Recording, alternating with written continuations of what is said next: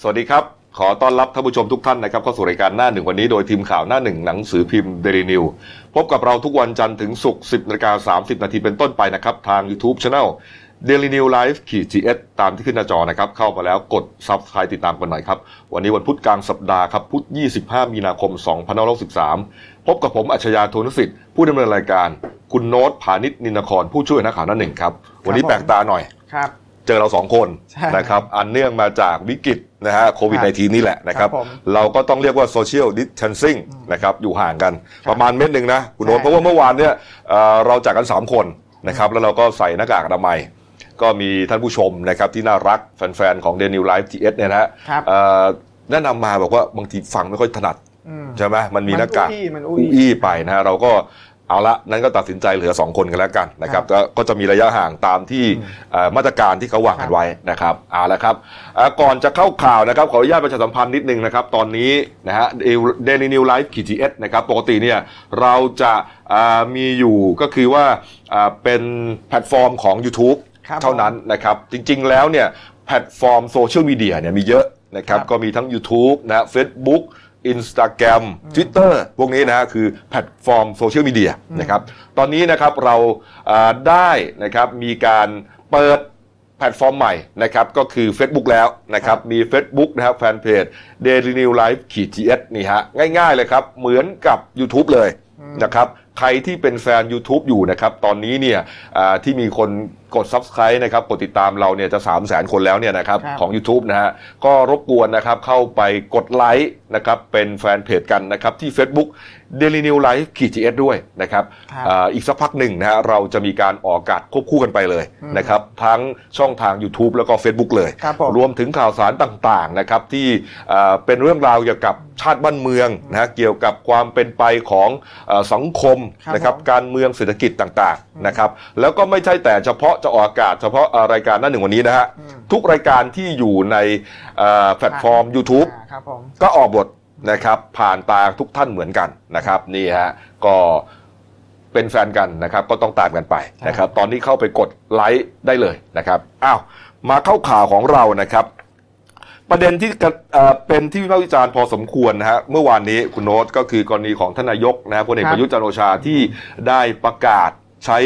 พระราชกำหนดนะครับการบริหารราชการในสถานการณ์ฉุกเฉิน ครับผมหรือเราเรียกกันว่าพอพรกพรกฉุฉุกกเฉิเฉินนเนี่ยนะครับนี่ฮะแต่ว่ามาตรการต่างๆเนี่ยยังไม่ออกมาครับเอ่อนายกบอกว่าจะประกาศใช้ อืมแต่ว่าจะประกาศจริง ๆ ก็คือพรุ่งนี้หมายถึงว่าเอ่อบังคับใช้พรุ่งนี้ ครับ 26 มีนาคม 26 มีนาคมครับ แต่ว่าวันนี้จะเป็นวันที่ครับจะบอกว่ามีมาตรการอะไรบ้าง อืม เพราะมันสามารถที่จะเอ่อแบ่งได้อืม คุณโนนะว่าว่าเอ่อเราอาจจะไม่ใช้ข้อนี้ครับอ่าข้อนี้มันดูรุนแรงไป มันไม่เกี่ยวข้องกับสถานการณ์นะฮะเพราะว่าอันเนี้ยมันเป็นวิกฤตของโรคระบาดถูกต้องนะครับไม่ได้เป็นวิกฤตเกี่ยวกับความมั่นคงใช่นะครับเนี่ยอาจจะเอ่องดใช้บางข้อครับหรือใช้เป็นบางข้อครับนะครับเนี่ยบ่ายนี้นะฮะเห็นว่าตามกำหนดการบ่ายนี้จะมีประการประกาศครับ เดี๋ยวเรามาว่ากันนะครับเอ่อแต่มันมีประเด็นหนึ่งนะที่โผล่ออกมาเมื่อวานนี้นะครับเป็นประเด็นที่น่าสนใจนะครับ แล้วก็เป็นประเด็นที่ทำให้มันวุ่นวายอยู่ทุกวันนี้เนี่ยนะฮะกรณีของคนที่ติดเชื้อโควิด -19 นะฮะครับเราทราบกันครับว่ากลุ่มใหญ่ ๆ เนี่ยอ่าตอนแรกเนี่ยเราเข้าใจว่ามีสองกลุ่มนะฮะตอนแรกเลยเนี่ยโผล่มาจากเอ่อเป็นสถานที่ท่องเที่ยวที่ทองหล่อครับอันนั้นเนี่ย11 คนล็อตแรกใช่ติดกันโอ้โหตกใจฮะครับติดกันแป๊บเดียว 11 คนฮะ นึกว่าหนักแล้วนะฮะแต่หนักที่สุดแล้วก็หนักจริง ๆ ก็มาจากสนามมวยครับ ครับที่มันวุ่นวายอยู่ทุกวันนี้เลยนะ ต้องพูดอย่างนั้นเลยนะ ใช่ เพราะแพร่กระจายไปทั้งประเทศแล้วตอนเนี้ยอืมน่าจะ 90%ครับโดคุยณเฉโนตพาะสนามมวยลุมพินีใช่ฮะวันที่6มีนาคม6มีนาคมเป็นศึกใหญ่ใช่ นะครับเป็นศึกใหญ่แล้วก็เอ่อเรียกว่าผู้จัดมวยเนี่ยก็เอ่อ ระดับบิ๊กๆทั้งนั้นอะอืมนะมีรัฐมนตรีไปร่วมงานนะคุณถาวรครับเสนเนียมก็ยังกักตัวอยู่เนี่ยนะฮะแล้วก็มีอีกหลายท่านนะครับเอ่อนี่เจ้ากรมเจ้ากรมสวัสดิการทหารบกที่มีเป็นสนามอะเป็นนายสนามมวยเวทีลุมพินีฮะพลตรีราชิตอารุณรังสีอะก็ติดไปด้วยใช่นะครับแล้วก็มีคุณแมทธิวดีนนะฮะคนที่เปิดเผยคนแรก คุณแมทธิวดีนถือว่าเป็นฮีโร่ของเรื่องนี้นะฮะใช่เพราะว่าทำให้คนตื่นตัวเฮ้ยเราก็ไปวันนั้นนี่หว่าใช่ครับนะฮะแล้วก็เ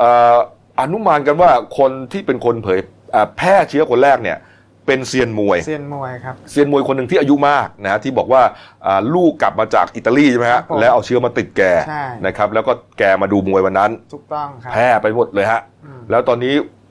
เซียนมวยต่างๆนะครับมาจากต่างจังหวัดกลับไปบ้านก็แพร่กันไปหมดเลยฮะตอนนี้ทั่วประเทศแล้วครับมันมีประเด็นหนึ่งเอ่อเปิดเผยมานะครับ ต้องขอขอบคุณสำนักข่าวอิสลานะครับนี่ฮะเอ่อ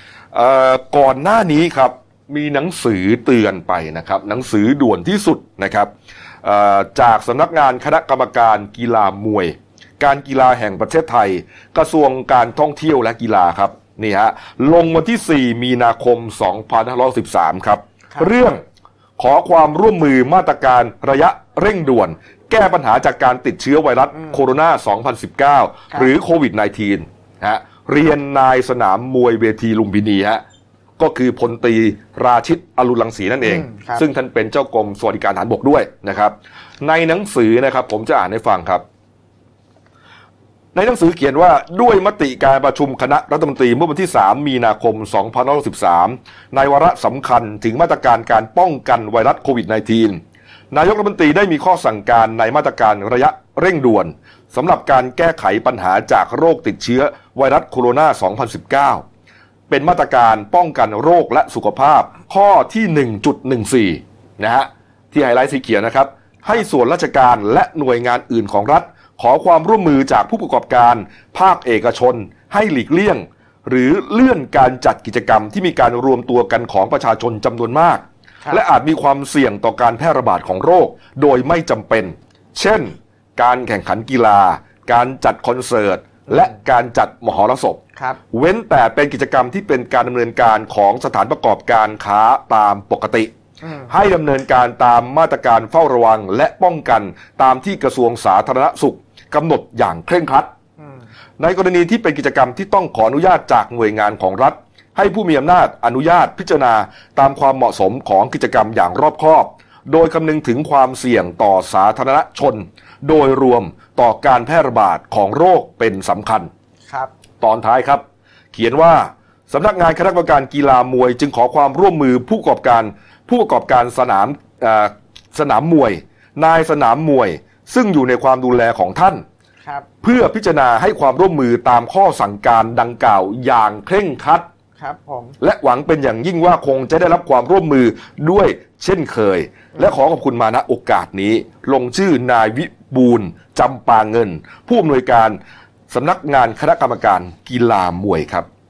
เป็นนายทะเบียนฮะอันนี้ลงวันที่ 4 ใช่ไหมครับ 4 มีนาคม เตือน 4 มีนาคมครับนี่ฮะเป็นการเตือนไปแล้วครับนะฮะโดยอ้างอิง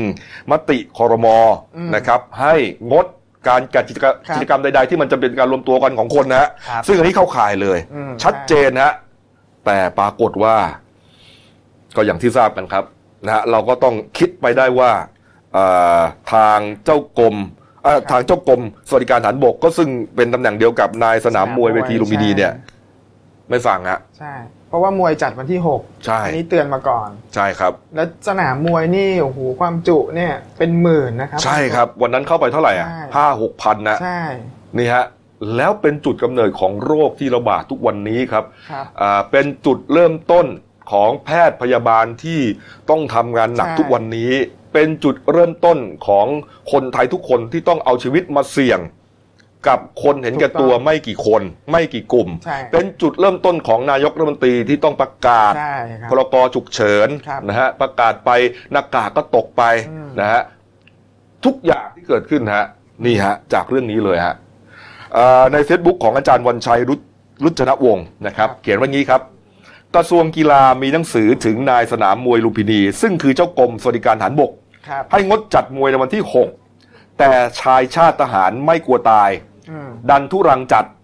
จนกลายเป็นจุดที่แพร่เชื้อมากที่สุด ครับ ใครเดือดร้อนฟ้องเอ่อใครเดือดร้อน ฟ้องเรียกค่าเสียหายจากกองทัพบกเจ้าของสนามบวยได้นะครับ อืมเอาละสิครับเป็นเรื่องนะฮะ ครับ นี่ฮะ นี่ครับ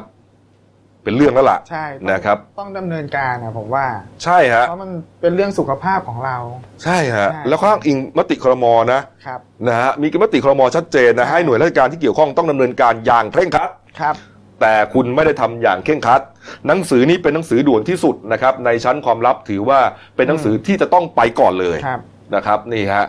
เอาละครับ ตามต่อเรื่องนี้นะฮะต้องขอขอบคุณสำนักข่าวอิสราที่ไปแคะเอ่อหนังสือ มาได้ครับนะครับเนี่ยสำคัญจริง ๆ นะครับ นี่เจอแล้วนะฮะต้นต่อครับอ้าวมาว่ากันเรื่องโควิด -19 นะครับข่าวเมื่อวานนี้นะฮะเมื่อวานนี้อิตาลีหนักหนาสาหัสกันครับ ยังมืดมนนะคุณโนตฮะอิตาลีครับ คือสถานการณ์ในประเทศเขายังคงวิกฤตอยู่ครับนะครับ แล้วก็อ่าล่าสุดเนี่ยมีตัวเลขของของของวันนี้เนี่ยที่ออกมาเนี่ยครับก็คือยืนยันว่า ตอนเนี้ยประเทศอิตาลีเนี่ย สถานการณ์ติดเชื้อเนี่ยก็คือยังเพิ่มขึ้นอยู่ครับล่าสุดเนี่ยพุ่งไปถึง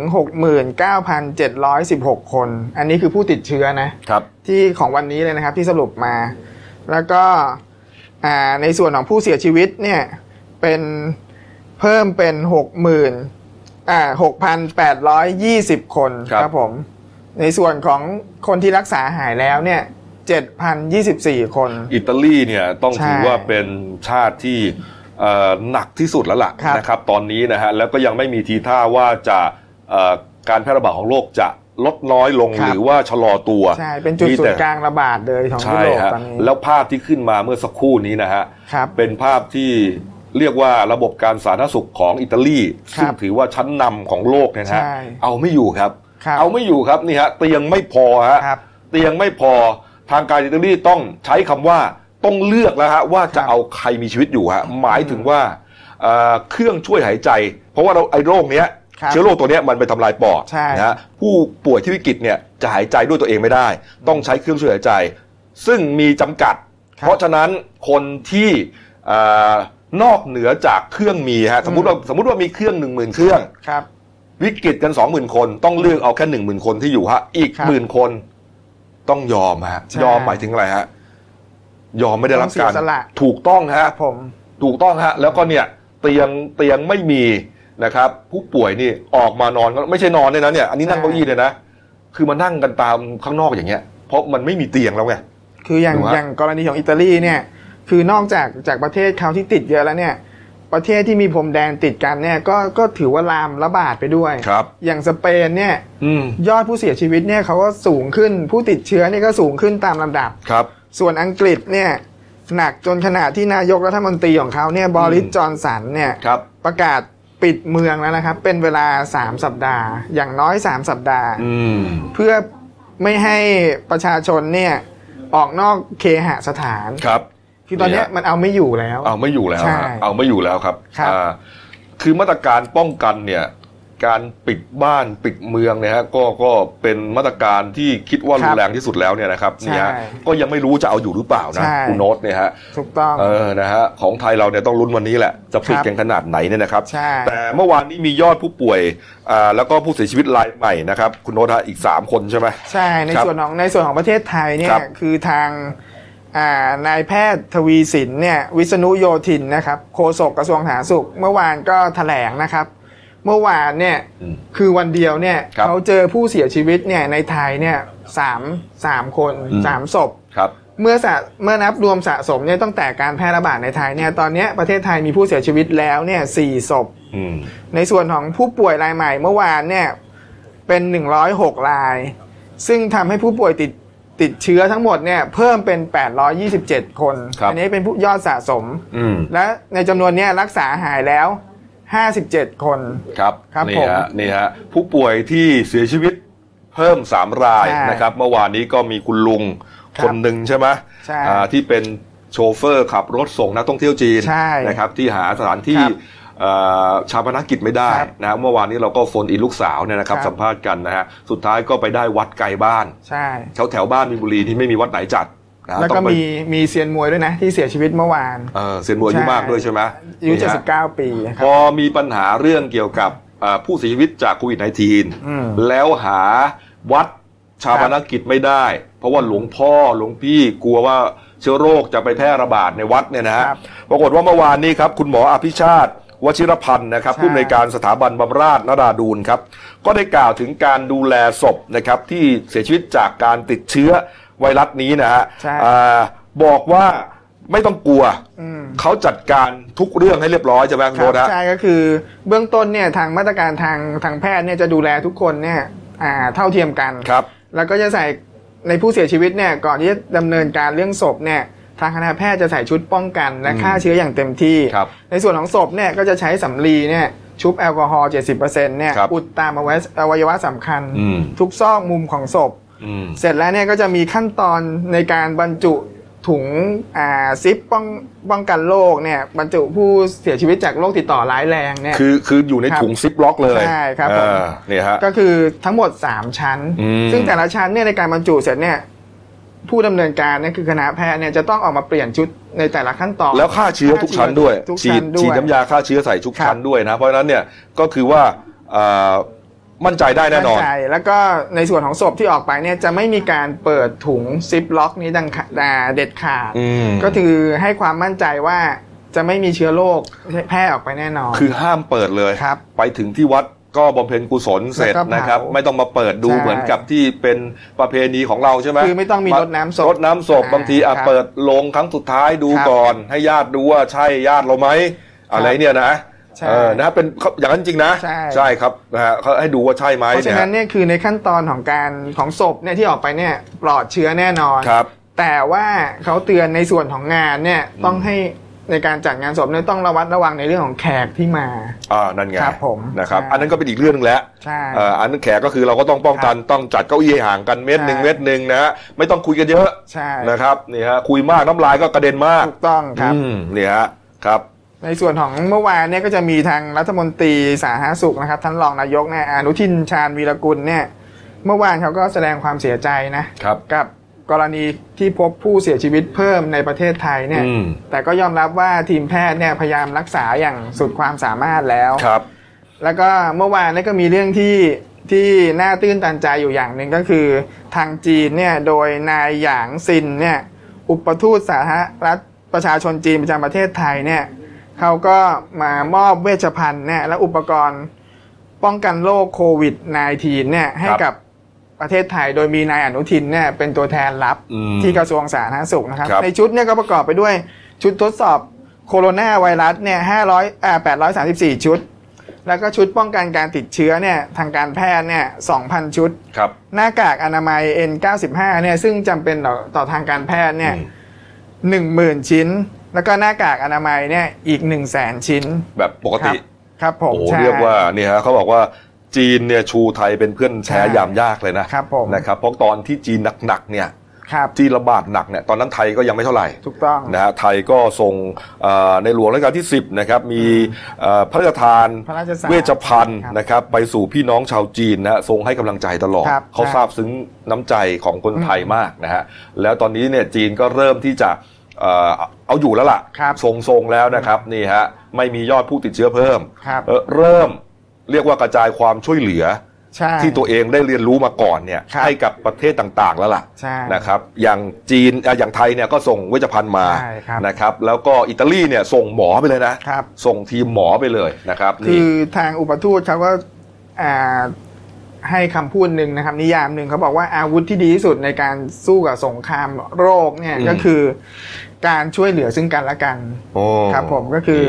พันธมิตรกันในครัการบในการร่วมกันเอาชนะครับผมอืมนี่ครับใช่เรื่องการพ่นยาต่างๆนะใช่การฆ่าเชื้อต่างๆเนี่ยทหารเขายังทำอยู่ตลอดใช่นะฮะเมื่อวานนี้ครับเห็นว่าเป็นวันเกิดของบิ๊กแดงนะครับพลเอกอภิรัตคงสมพงศ์ผู้บัญชาการทหารบกครับ เขาก็ไปตรวจเยี่ยมกำลังพลที่ปฏิบัติหน้าที่ฉีดพ่นสาร BKC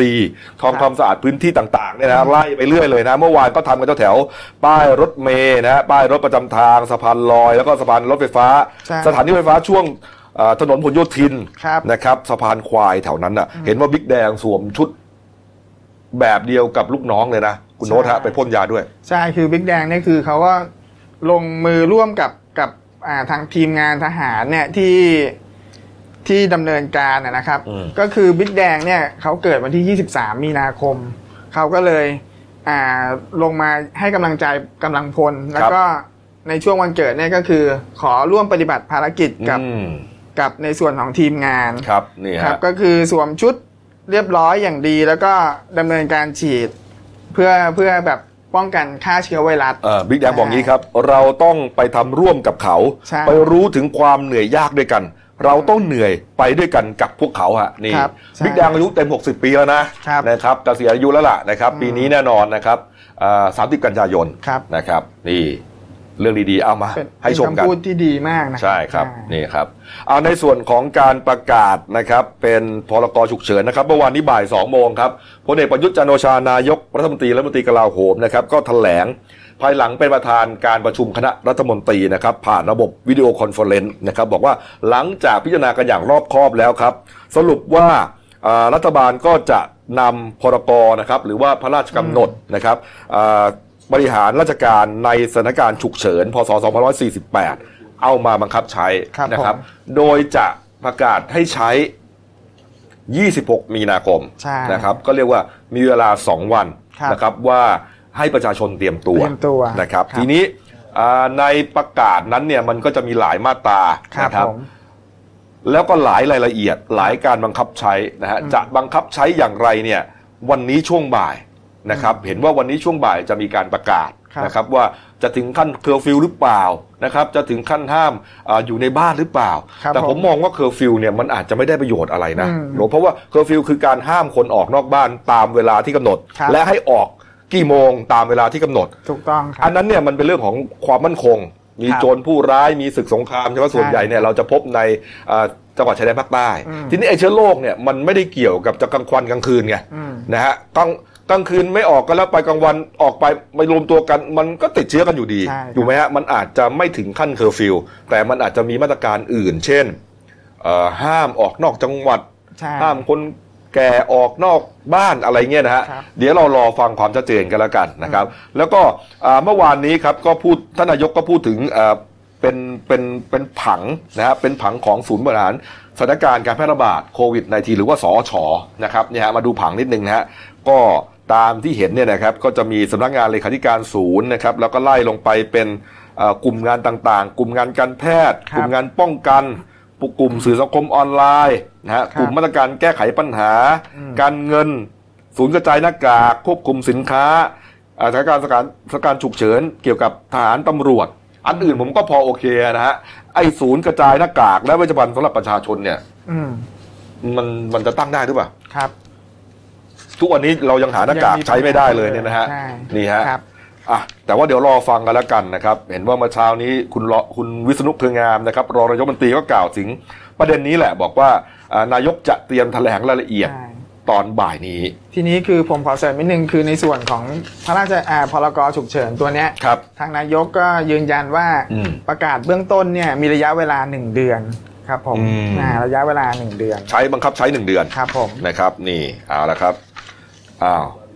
มีอีกประเด็นนะครับคุณโน้ตฮะมีเขาจะเอาเอาหุ่นยนต์มาใช้ใช่ไหมฮะเนี่ยใช่ครับ คือเมื่อวานทางดรศิวรักษ์นะครับศิวะอ่าโมกษธรรมเนี่ยผอศูนย์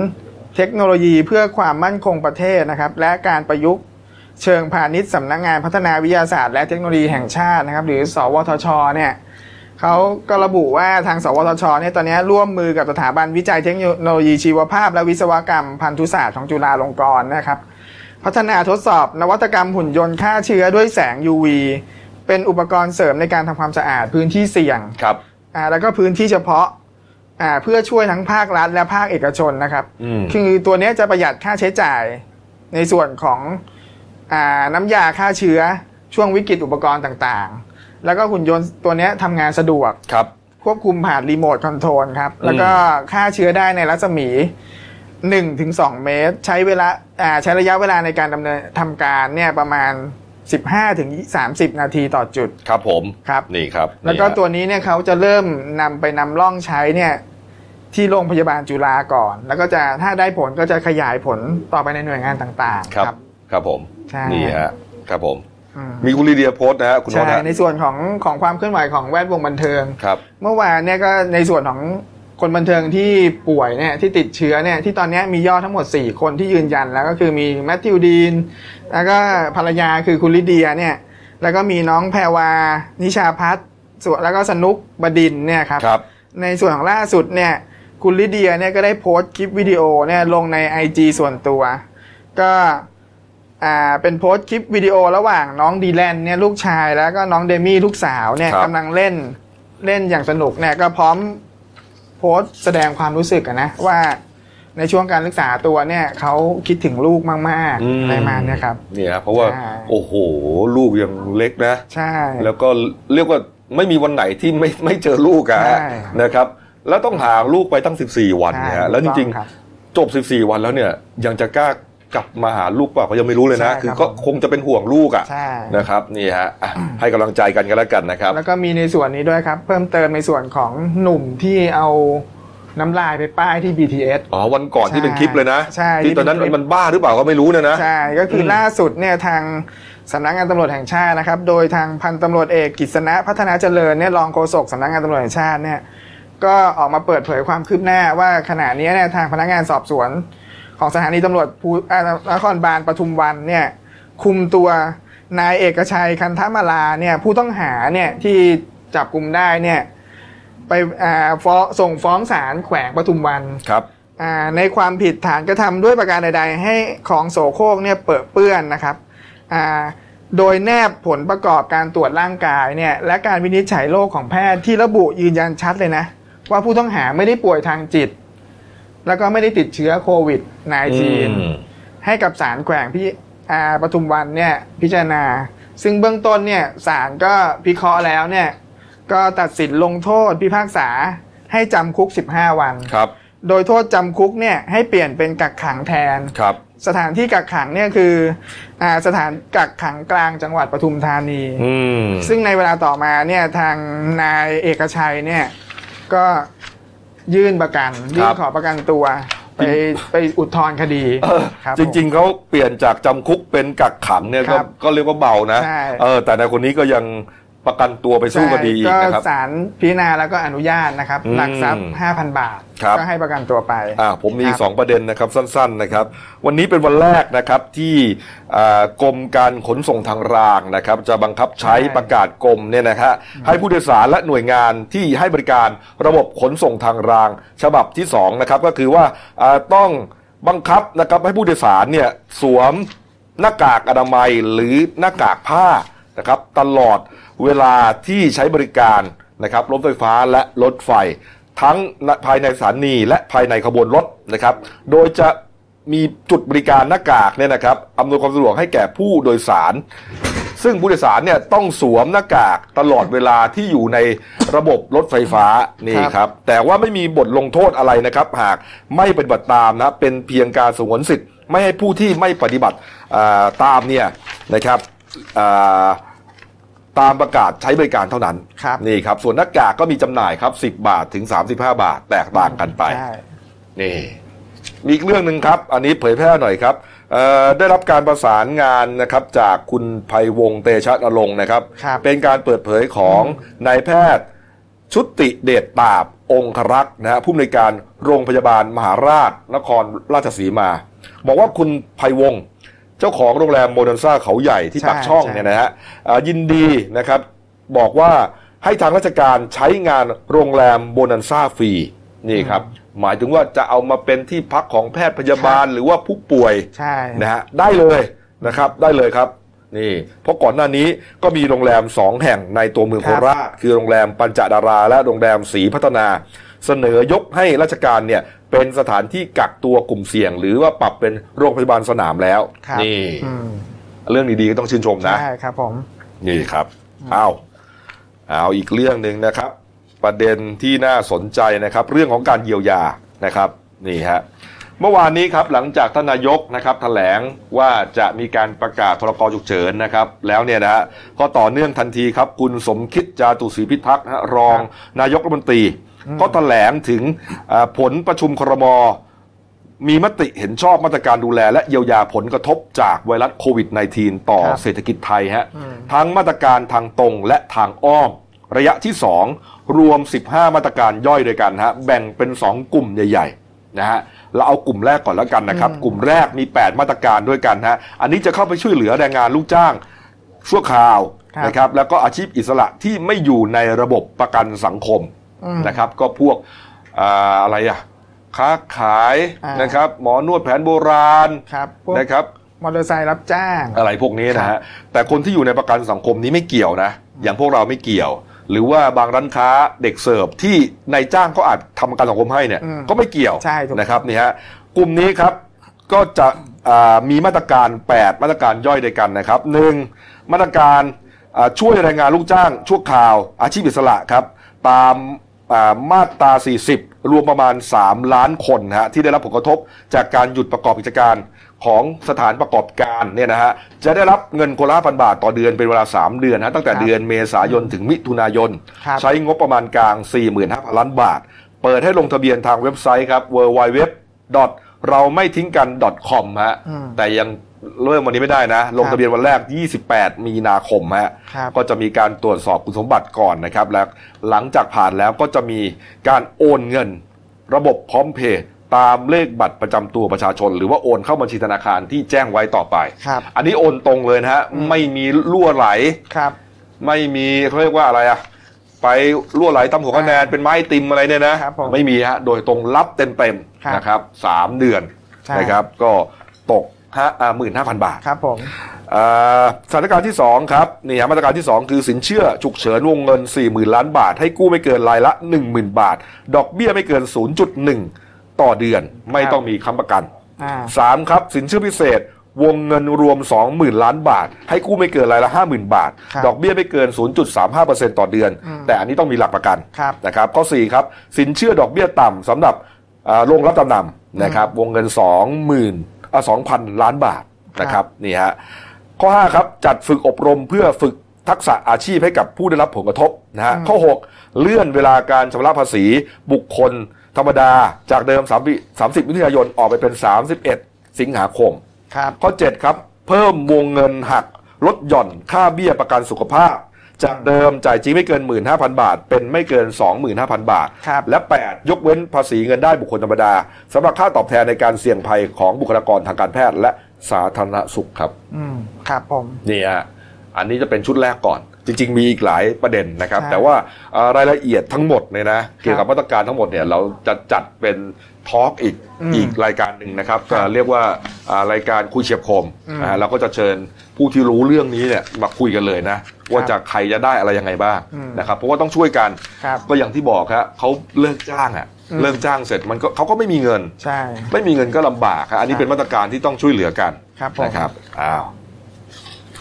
เอามีอีกประเด็นหนึ่งนะครับเนี่ยหลังจากที่รัฐบาลเตรียมประกาศอ่าพรกฉุกเฉินเนี่ยนะครับอืมพักเก้าวไกลนะครับหรือว่าอดีตพักอนาคตใหม่เนี่ยฮะเขาออกแถลงการเมื่อวานนี้นะครับอืมนะครับเอ่อก็ตามที่รัฐบาล พลเอกประยุทธ์จันโอชานะครับแถลงว่าจะประกาศสถานการณ์ฉุกเฉินนะครับ ตามพรกการบริหารราชการแผ่นดินในสถานการณ์ฉุกเฉินเนี่ยนะครับ ทางพักเก้าไกลมีความเห็นดังต่อไปนี้ครับ ข้อหนึ่งครับการนำการใช้อำนาจตามพรกฉุกเฉิน เป็นเครื่องมือของรัฐบาลเพื่อรักษาความปลอดภัยของประชาชนนะครับ ในภาวะไวรัสโควิด -19 แพร่ระบาด อย่างไรก็ดีครับพักเก้าวไกลขอย้ำว่าวิกฤตที่ประชาชนกำลังเผชิญอยู่นี้ครับไม่ใช่เกิดจากปัญหากฎหมายปกติอ่อนแอนะครับอ่าหรือคณะรัฐมนตรีมีอำนาจน้อยเกินไป แต่ปัญหาเกิดจากรัฐบาลขาดยุทธศาสตร์ที่ชัดเจนในการแก้ไขปัญหาครับนี่ฮะซึ่งเหล่านี้เนี่ยอ่า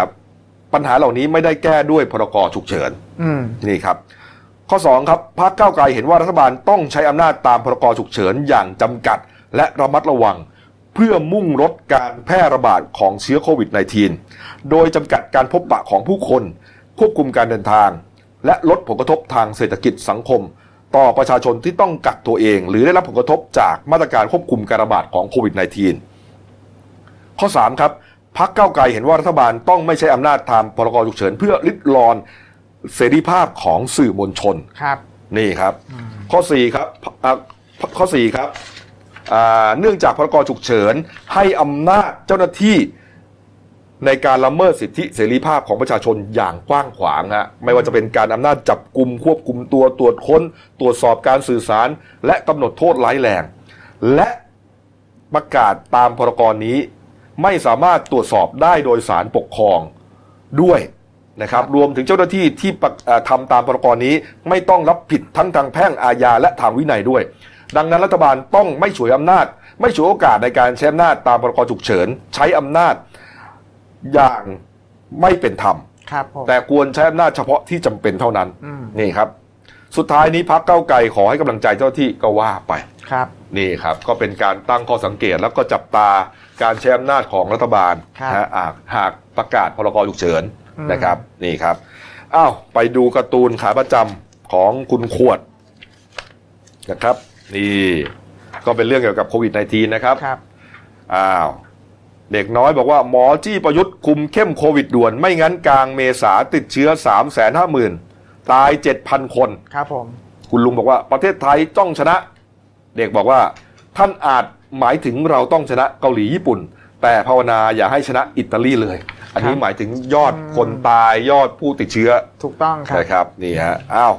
เอาละครับ เดี๋ยวกลับมาช่วงหน้าครับ คุณอัจฉริยะยังไม่หยุดนะครับ ไปล่าเครือข่ายกักตุนหน้ากากนะฮะส่งข้อมูลให้กับบิ๊กตำรวจแล้วนะครับครับ แล้วก็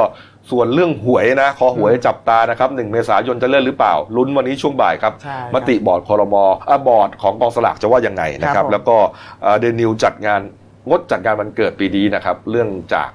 โควิด -19 นี่แหละนะครับพักครู่เดียวครับ เดี๋ยวกลับมาคุยข่าวกันต่อครับ เราจะก้าวผ่านไปด้วยกัน No COVID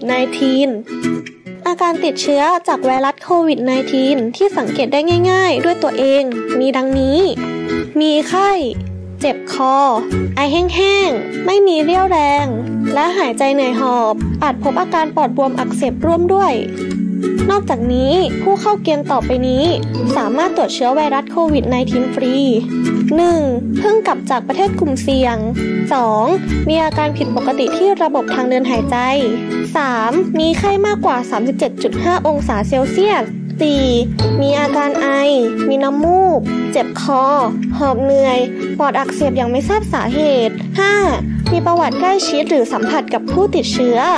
และ 6. ทำอาชีพที่ต้องพบปะชาวต่างชาติจำนวนมาก เราจะก้าวผ่านไปด้วยกัน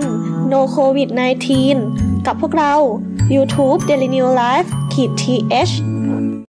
ครับผมเข้าสู่ช่วงสองของรายการหนั่นหนึ่งวันนี้ครับพบกับพี่โก้ครับ คุณเกรียงไกรโบศรีวรรณข่าวหนั่นหนึ่งครับ ครับ สวัสดีครับ ครับ พูดถึงเรื่องการกักตุนหน้ากากนะครับ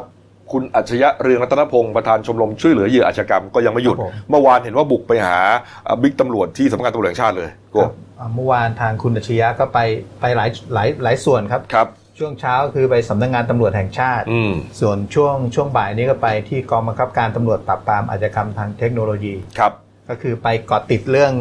ไอ้หน้ากากโดยตรงเลยครับ ครับ อย่างช่วงเช้าเนี่ยคุณอัจฉริยะนี่ก็ไปไปเพื่อติดตามคดี แล้วก็พร้อมนำหลักฐานไปมอบให้กับทาง พลตำรวจเอกสุวัสด์แจ้งยอดสุขเพิ่มอืมเติมครับ ไปมอบให้รองผบตรช่วงเช้านะครับ ครับ ส่วนช่วงช่วงบ่ายเนี่ยถึงจะไปที่บบบกปอทเนี่ยครับอย่างอย่างในภาพเนี่ยไปที่กองบังคับการตำรวจปราบปรามอาชญากรรมทางเทคโนโลยี อืมซึ่งซึ่งถ้าเราดูตามภาพข่าวก็คือทางจะมีสื่อมวลชนครับ คือคือสื่อสื่อมวลชนรู้สึกจะเหมือนระวังระวังตัว คือก่อนหน้านี้มันมีข่าวไงมีภาพด้วยว่าคุณอัจฉริยะเนี่ยไปร่วมอ่า ไปมวยมวยวันนั้นด้วยใช่ที่ลิมใช่ครับลุมพินีเนี่ยนะฮะแล้วก็ไปร่วมแล้วก็เหมือนไม่กักตัวเองครับ แล้วมาเนี่ยให้สัมภาษณ์เนี่ยก็บอกว่าไม่ป่วยถ้าป่วยป่วยนานแล้ว แล้วก็ไม่ไม่สวมคือสวมหน้ากาก แต่ว่าเอาลงมาด้วยอย่างเงี้ยครับนักข่าวก็เลยแยงๆนะก็คือนักนักข่าวก็คือพยายามจะเซฟตัวเองก็คืออยู่ห่างคุณอัจฉริยะประมาณสักเมตรกว่าๆครับ แล้วก็นักนักข่าวก็จะใส่แมสส่วนคุณอัจฉริยะนี่ให้สัมภาษณ์ก็คือดึงแมสลงอืม แล้วก็ให้ให้สัมภาษณ์สื่อสื่อก็เลยยังระแวงระแวงอยู่ครับ ส่วนประเด็นที่คุณอาชียะไปที่บกปอทเนี่ยก็คือเพื่อไปติดตามคดีแล้วก็ให้ดำเนินการเอาผิดเนี่ยไปแจ้งความก็คือเอาผิดอ่านายอ่าสอนสุวี ผู้ละวี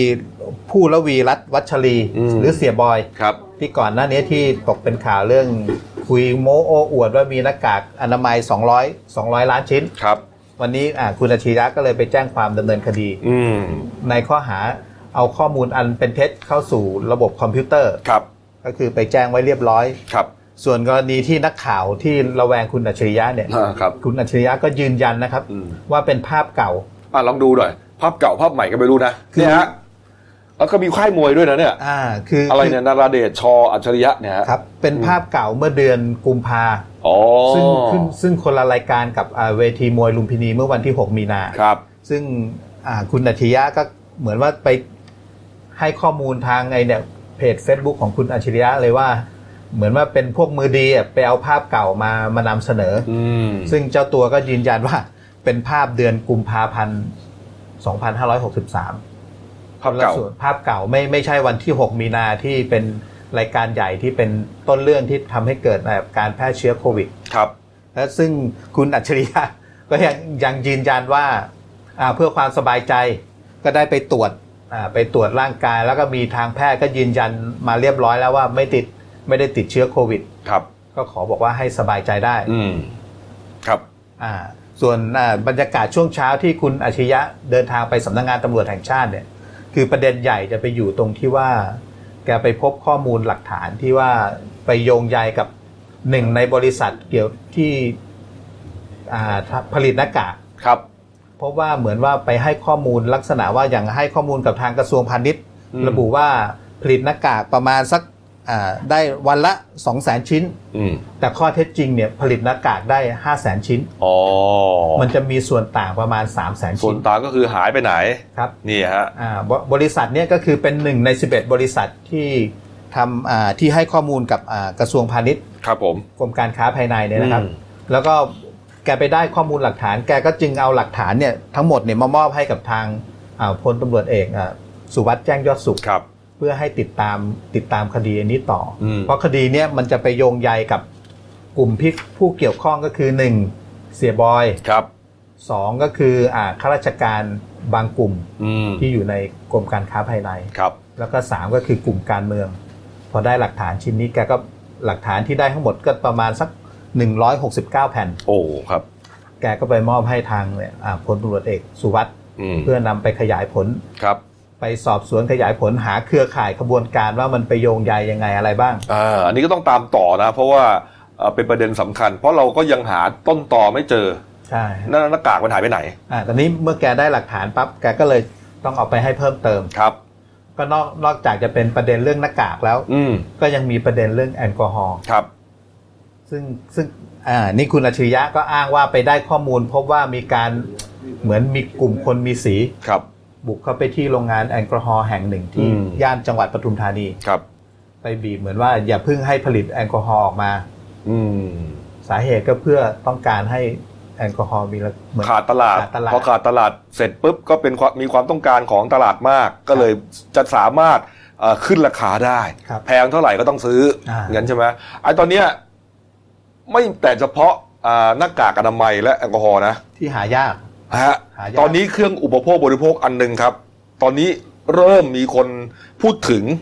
นะครับ มีการแชร์กันใน Facebook แล้ว ครับคือไข่ไก่ฮะอ๋อนี่ฮะคือเหมือนปรับราคา ไม่ใช่ปรับราคา ตอนนี้หาไม่ได้คือปกติเนี่ยไปที่ไหนก็เจอที่เป็นร้านขายไก่อะขายไข่เนี่ย ตลาดสดก็มี อืม ทีนี้ไปตรงไหนก็หมดก็หมด ก็หมด มันมันจะหมดเพราะช่วงไอ้เมื่อสักสองสามวันก่อนคนไปแห่ซื้อตามซูเปอร์มาร์เก็ตอะไรพวกนี้ ไม่หรอกครับ มันก็หมดก็หมดวันนั้นไงก็อ่าครับใช่ไหมฮะนี่มันหมดมาหลายวันแล้ว มาต่อเนื่องมาสามสี่วันแล้วเขาก็เอ๊ะมันมีกระบวนการกักตุนไข่ไก่หรือเปล่าโอ้โหนี่เป็นสินค้าจำเป็นใช่ทุกครัวเรือนต้องมีติดถูกต้องครับ คือคือช่วงที่มีปัญหาเนี่ยคือคือถ้าเป็นช่วงน้ำท่วมปีห้าสี่เนี่ยเข้าใจได้นะครับ โอ้น้ำมันท่วมฟาร์มไก่ หรือว่าไอ้ฟาร์มไหนไม่ท่วมรถก็มาส่งไม่ได้ เพราะน้ำมันท่วม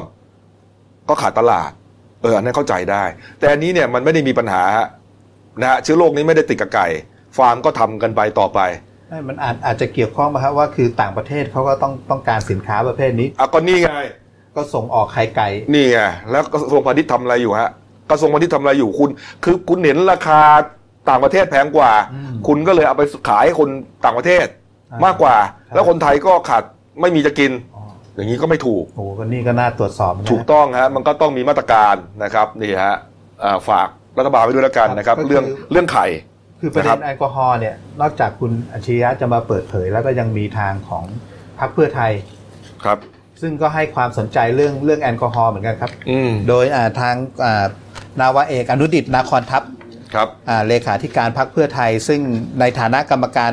กันมาธิการปปชสภาผู้แทนราษฎรครับ ซึ่งวันนี้จะมีการประชุมเนี่ยฮะคณะกันมาธิการปปชสภาผู้แทนราษฎรอ่าคุณอนุดิตก็จะนำเรื่องเนี่ยนอกจากเรื่องหน้ากากแพงหายากอืมเข้าไปเข้าไปพูดคุยในคณะกรรมาธิการแล้ว จะเอาประเด็นเรื่องแอลกอฮอล์เข้าไปไปคุยอีกเรื่องประเด็นหนึ่งอืมเพราะว่าหายากแล้วครัก็บราคาแพงเออต้องช่วยกันนะครับอ่าก็เป็นกลายว่าเป็นกลายเป็นว่าการมาธิการจะตรวจสอบสองเรื่องครับ ทั้งเรื่องหน้ากากแล้วก็เรื่องแอลกอฮอล์ด้วยครับครับผมเอาละครับ อ้าวมาอีกเรื่องครับนี่ฮะที่ชาวบ้านชาวช่องตอนนี้นะครับกำลังโตอกตกใจกันอยู่ครับนะครับโดยเฉพาะนักเสี่ยงโชคนะครับแล้วก็พ่อค้าแม่ค้าลอตเตอรี่เนี่ยฮะหลังจากที่มีข่าวว่าเอ่อทางผู้ค้าสลากนะครับรวมตัวกันนะฮะผู้พิการต่างๆเนี่ยรวมตัวกันไปที่กองสลากนะครับไปขอให้กองสลากเนี่ยเลื่อนวันออกลอตเตอรี่ครับนะครับวันออกหวยเนยนะฮะงวดวันที่หนึ่งเมษายนออกไปอืม นะครับงวดที่จะถึงนี่แหละ อีกไม่กี่วันเนี้ยนะฮะขายขายไปเรียบร้อยหมดแล้วเขาขายไปแล้วฮะนะฮะแต่ว่ามันขายไม่หมดไง มันขายไม่หมด คือเลื่อนหวยออกไปจากวันที่ 1 เมษาไปออก 16 เมษาหรือออก 2 พฤษภาคมไปเลยครับเพราะว่าลอตเตอรี่งวดวันที่ 1 เมษาที่กำลังขายอยู่ณตอนเนี้ย มันเหลือเยอะ เหลือเยอะเพราะว่ามันเกิดวิกฤตโควิด -19 นี่แหละแล้วคนมันไม่ออกมาซื้อแล้วราคาคนมาซื้อก็กลัวว่า ไอ้ลอตเตอรี่ที่วางมันแผงมันจะติดเชื้ออะไรหรือเปล่าคนก็ไม่คือมันไม่มีกระจิกกระจายจะเสี่ยงโชคอะครับ นะครับ ตื่นมาก็พบกับความแต่ความเครียดอะติดจังวะตื่นมาโอ๊ยกูติดแน่เลยว่ะเจ็บคอแล้วอะไรเงี้ยคือ คือมันไม่มีความอยากจะไปเสี่ยงโชคอะไรมันก็เลยทำให้ลอตเตอรี่มันเหลือเยอะ ผู้ค้าก็เลยมาร้องว่าเลื่อนได้ไหมอ๋อ มันขายไม่หมดจะครับเข้าเนื้อนะฮะทีนี้ ก็ประเด็นนี้ครับอ่าเปิดเผยจากคุณพัชระอนันตสินครับอธิบดีกรมสรรพสามิตครับ นะครับแล้วก็ในฐานะประธานบอร์ดกองสลากนะฮะบอกว่า การออกรางวัลสลากกินแบ่งรัฐบาลงวดที่ 1 เมษายนจะเลื่อนหรือไม่นะฮะต้องรอผลการพิจารณาของคณะกรรมการสลากวันนี้ฮะวันนี้ครับจะประชุมกันช่วงบ่ายนะครับแน่นอนครับบ่ายนี้จะรู้ว่าเลื่อนหรือเปล่า แต่อย่างไรก็ตามไม่ต้องห่วงครับลอตเตอรี่ที่ถืออยู่ใครซื้อแล้วก็ตามเนี่ยฮะที่มันติดอยู่หน้าสลากว่า 1 เมษายนเนี่ย ไม่มีการโมฆะแน่นอนครับนะครับ แต่จะเลื่อนออกหรืออะไรยังไงเนี่ย รอบอร์ดวันนี้ก็แล้วกันนะครับ นี่ไม่ต้องตกใจครับนะครับ ไม่เป็นโมฆะก็คือย่างแน่นอนไม่โมฆะถึงถึงจะเป็นวันที่หนึ่งเมษาครับฉบับหนึ่งเมษาแต่ไปออกเดือนพฤษภาก็ยังไม่ไม่โมฆะครับก็ยังรับรางวัลได้ปกติ ถูกต้องถูกต้องครับ ถูกต้องครับอ่าผมเข้าใจว่าถ้าต้องเลื่อนนะ สมมุติเลื่อนไปเป็น2พฤษภาเนี่ยครับวันที่2พฤษภาอาจจะออกรางวัลสองรอบรู้ออกไหม อ้าวไอ้งวดปกติเขาต้องออกด้วยไม่งั้นไม่งั้นมันก็ล่นไปเรื่อยๆ มันจะวุ่นวายกับระบบการจัดการ คนขายก็จะงงเอ๊ะมันอันไหนงวดไหนมันถูกหรือไม่ถูกนะไม่ได้รู้ต้องเลื่อนเลื่อนเฉพาะงวดที่มีปัญหาครับเราต้องเข้าใจว่าอีกสักเดือนหนึ่งมันต้องหายไงโควิดนะฮะไม่งั้นไม่เหลือแน่คือคือสลากเนี่ยพิมพ์มาแล้วทั้งวันที่หนึ่งเมษาแล้วก็เขาพิมพ์ล่วงหน้าประมาณ3ามสี่งวด ถ้าผมสิบหกเมษาเขาพิมพ์หมดแล้วฮะพิพ์หมดแล้วอ่าฮะเขาพิมพ์ล่วงหน้าไปแล้ว เพราะฉะนั้นหน้าสลากก็ระบุวันที่ไปหมดแล้วนะครับอะเดี๋ยวรอดูมติของบอร์ดกันแล้วกันครับเอาปิดท้ายหน่อยครับ เป็นข่าวประชาสัมพันธ์ของเราเองนี่แหละครับเดลินิวงดจัดงานครบรอบวันเกิดปีที่ 56ฮะเพื่อป้องกันการแพร่กระจายของโควิด -19 ครับโก็ครับผมก็เนื่องจากสถานการณ์การแพร่ระบาดของไวรัสโควิด -19 ครับช่วงนี้ก็มีการยกระดับอ่ามาตรการเฝ้าระวังอย่างเข้มข้น ก็เพื่อป้องกันการแพร่ระบาดไวรัสโควิด -19 ทางหนังสือพิมพ์เดลินิวก็ จึงของดจัดงานครบรอบ 56 ปี ในวันเสาร์ที่ 28 มีนาคม พศ 2563 ก็ต้องกราบขออภัยท่านผู้มีเกียรติที่จะเข้าร่วมแสดงความยินดี เช่นที่เคยปฏิบัติมาทุกปีอืมครับในโอกาสนี้หนังสือพิมพ์นิวขอแสดงความขอบคุณอีกครั้ง ต่อท่านผู้มีเกียรติและหน่วยงานต่างๆ ที่ให้การสนับสนุนหนังสือพิมพ์เดนิวด้วยดีเสมอมาครับ ครับผมนี่ฮะก็ภาพนี้เป็นภาพเก่าครับนะผมนี่ฮะก็จะมีบรรดาอ่า ลูกค้านะครับพันธมิตรครับนะครับแล้วก็อ่าบรรดาแขกผู้มีเกียรตินะครับผู้มีพระคุณต่างๆ ของหนังสือพิมพ์เดลินิวเนี่ยนะครับ มากันทุกปีครับข้างนะครับที่นี่28นะฮะอ่าแล้วแต่จะจัดปีไหนครับผมจะจัดวันไหนเนี่ยนะครับ ก็จะมีนะฮะ ผลหมากลากไม้ขนมนมเนยแสดงความยินดี ใช่ครับ บางส่วนก็นำเงินมาบริจาคอ่าเข้าบริมูลจาคนิธิแสงไซกีเหตระกูลครับผมนะครับนี่ท่านอ่าท่านอ่าบรรณาธิการของเรานะครับ คุณประชาเหตระกูลก็จะรับมอบนะครับนี่ฮะทำทุกปีครับแต่ปีนี้ปีเดียวเลยนะครับ ที่งดจัดงดนะฮะฮะไม่ต้องมาอ่าไม่ต้องเดินทางมาแสดงความยินดีครับ ใช่พูดครับไปเราก็เศร้าใจไปครับเราก็จะไม่ได้กินของอร่อย ปกติเขาก็จะนำของอร่อยแปลกๆให้เราทานกันโอ้โหทั่วประเทศฮะเออมาเจอกันครั้งหนึ่งครับปีหนึ่งเนี่ยนะฮะนี่ฮะแต่ว่าเอ่อผู้ที่ประสงค์จะ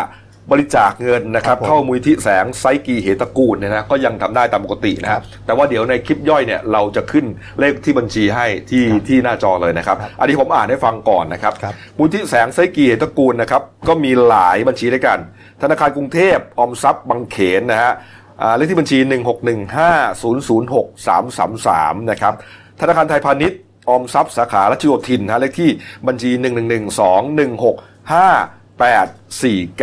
849 นะครับ แล้วก็ส่วนอ่าท่านที่ต้องการใบเสร็จรับเงินนะครับ ก็ให้โทรศัพท์มาที่ 027901111 ต่อ 2464 คุณจันทนีครับ นี่ครับ และรายละเอียดต่างๆ เดี๋ยวจะขึ้นให้หน้าจอครับตอนเป็นคลิปสั้นกันแล้วกันครับนะครับ ถึงงดจัดงานแต่ก็ยังบริจาคได้ตามปกติครับใช่ครับครับผมใช่ครับตามเลขที่บัญชีที่ใช่คุณกบพูดไปเมื่อสักครู่ถูกนี้ครับต้องครับอ้าวมาดูหน้าหนึ่งหนังสือพิมพ์ของเรานะครับไม่เป็นไรครับพี่โกนี่ครับ ก็มีหลายเรื่องน่าสนใจนะครับ แต่ส่วนใหญ่เราจะเล่าทั้งหมดนะครับนี่ฮะไปดูเด่นในฉบับดีกว่าเป็นคอลัมน์เยอะเลย หน้าสี่ครับมนต์เสน่ห์กล้วยไม้สิงโตครับนี่หน้า8ครับสนามบินร้างทั่วประเทศนี่ฮะหน้า2ครับชายแดนใต้ก็เสี่ยงวิกฤต เสี่ยงโควิด -19 เหมือนกันโอ้บันเทิงครับ 22 ครับ สู้ไวรัสเราต้องรอดมีการรวมตัวกันครับของนักร้องร้องเพลงโหหน้าหน้าสุดท้ายนี่เป็นหนังไหนฮะที่เข้ากับสถานการณ์พอดีเลยหนังอ๋อซีรีส์อันนี้เป็นหน้าบันเทิงครับผมหน้าสุดท้ายนี่นี่เข้าสถานการณ์ซีรีส์โรคโรคระบาดพอดีใช่ครับใช่ครับ Kingdom Season 2 นะครับ เอาละครับ แล้วก็เรื่องสั้นของฉันนะครับ เรื่องที่ตีพิมพ์ลงในหนังสือพิมพ์เดลินิวฉบับวันพฤหัสบดีที่ 26 มีนาคมนะฮะชื่อว่าเรื่องเราจะไม่ทิ้งไข่ไว้ข้างหลังครับ เขียนโดยผู้ใช้นามปากกาว่า ณชนคนธรรมดาครับ หาอ่านกันนะครับ มีตีพิมพ์ตลอดทั้งปีนะครับ แล้วก็อย่าลืมนะครับ เดนิว Life GTS นะครับตอนนี้เพิ่มอีกหนึ่งช่องทางอีกหนึ่งแพลตฟอร์มแล้วนะครับ หลังจากที่เราออกอากาศเผยแพร่ข่าวสาร ความรู้บันเทิง ผ่านทาง YouTube d e n i w Life GS นะฮะตอนนี้เราเพิ่มอีกหนึ่งช่องทางคือ Facebook โอ้ Facebook d e n i w Life GS นะครับอาตอนนี้ก็อาจจะมีคลิปเก่าๆ ให้ท่านได้ชมครับผมนะครับการรณรงค์ต่างๆนะครับรวมถึง CG Code นะฮะแล้วก็อีกสักพักหนึ่งก็จะมีการออกอากาศควบคู่กันไปโอ้พร้อมกันไปกับอ่า YouTube เลย มีสองช่องทาง ใช่ครับ เพิ่มขึ้นนะก็ถือว่าเป็นแพลตฟอร์มโซเชียลมีเดียนะครับอ่าไปคลิกกดเป็นแฟนเพจกันได้ กดไลค์ก็ได้ครับ เข้าไปเลยฮะตามที่เห็นหน้าจอนะครับ พิมพ์เข้าไปเห็นเลยนะฮะโอ้กดได้ถูกนะครับ Daily New Life ขีด TS นะครับนี่นะครับ เนื่องจากว่า Facebook ของ Daily New มีหลายอันนะครับตามไม่ถูกช่องกันแล้วกันครับนะครับ อันนี้หมดเวลานะครับ เราลาไปก่อนนะครับ พบกันใหม่วันพรุ่งนี้ครับ สวัสดีครับ